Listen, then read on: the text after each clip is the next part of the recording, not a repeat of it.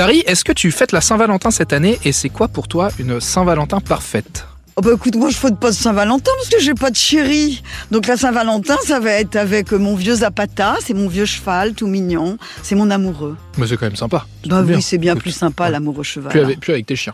Et je, mais ce que j'ai que des femelles, alors pour l'instant j'ai encore pas euh, fait mon, mon, mon coming out, donc euh, je fête avec mon cheval.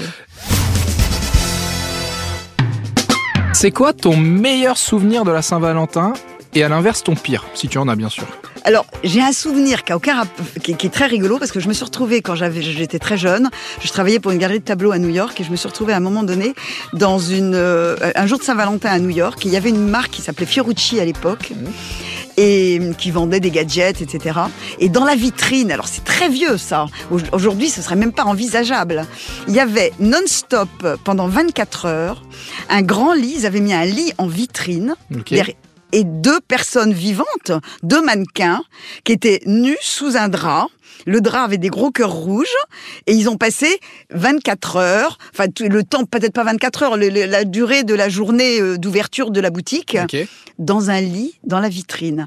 Et moi, j'étais mais fascinée parce qu'en France, on voyait jamais ça. Aujourd'hui, je pense que ce serait plus faisable nulle part. Mais, c'était deux vraies personnes? Oui, c'était deux mannequins en plus qui étaient sublimes Ah et, et qui étaient nus sous, enfin nus, ils avaient peut-être un calbut en dessous. Le haut, en tout cas, il y avait juste un drap et ils génial. étaient, ils faisaient semblant de se papouner. euh, D'accord, toute la journée. toute la journée, la vitrine de Fiorucci, cette marque n'existe plus, euh, à New York. C'est un souvenir, ça m'a marqué encore. Et puis c'était l'époque où on a j'avais rapporté des trucs complètement cons. Un cœur, on appuie dessus et il fait cac cac cac cac cac, cac. Enfin, c'était complètement débile. Selon toi, le couple le plus glamour parmi les grosses têtes Alors moi, mon couple glamour des grosses têtes, ce serait Stevie Ouais. et Karine Le Marchand. Parce que je- ils sont tous les deux très doux, très très sensuels. Euh, je suis sûre que ce serait un couple glamour. Et à l'inverse, le couple le plus mal assorti des grosses têtes Alors, le couple qui, à mon avis, s'écharpe, divorce euh, dans les 15 jours, ce serait Paul Elkara et Christine Bravo. Parce que les deux veulent toujours avoir raison. Ah, je les vois bien se prendre du chignon. euh, Paul au premier degré. euh, Ah oui. euh, ce serait très amusant. Et Christine qui, qui supporte pas qu'on qu'on- qu'on dise euh, quelque chose qu'elle n'a pas trouvé. Euh, ah oui, je vois très, je vois très mal. Je pense que oui. Ça dit le record de mariage pour un dans mes copains. euh, je crois que c'est trois jours. J'ai un copain qui s'est marié Ah, et il a après, divorcé ont trois jours après. Je savais même pas que c'était possible. Ton film d'amour préféré, Dari? Oh bah ça c'est c'est un, un- c'est un Disney.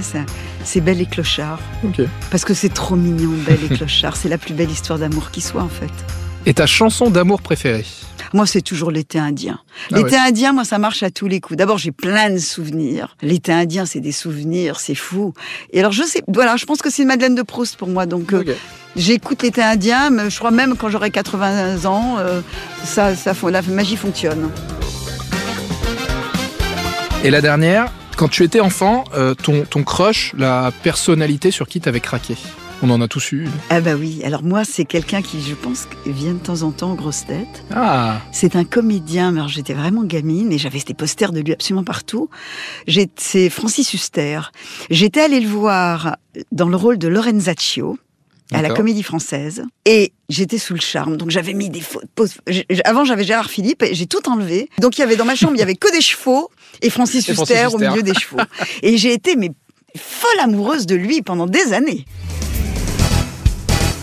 Retrouvez tous nos replays sur l'application RTL ainsi que sur toutes les plateformes partenaires. N'hésitez pas à vous abonner pour ne rien manquer ou pour nous laisser un commentaire.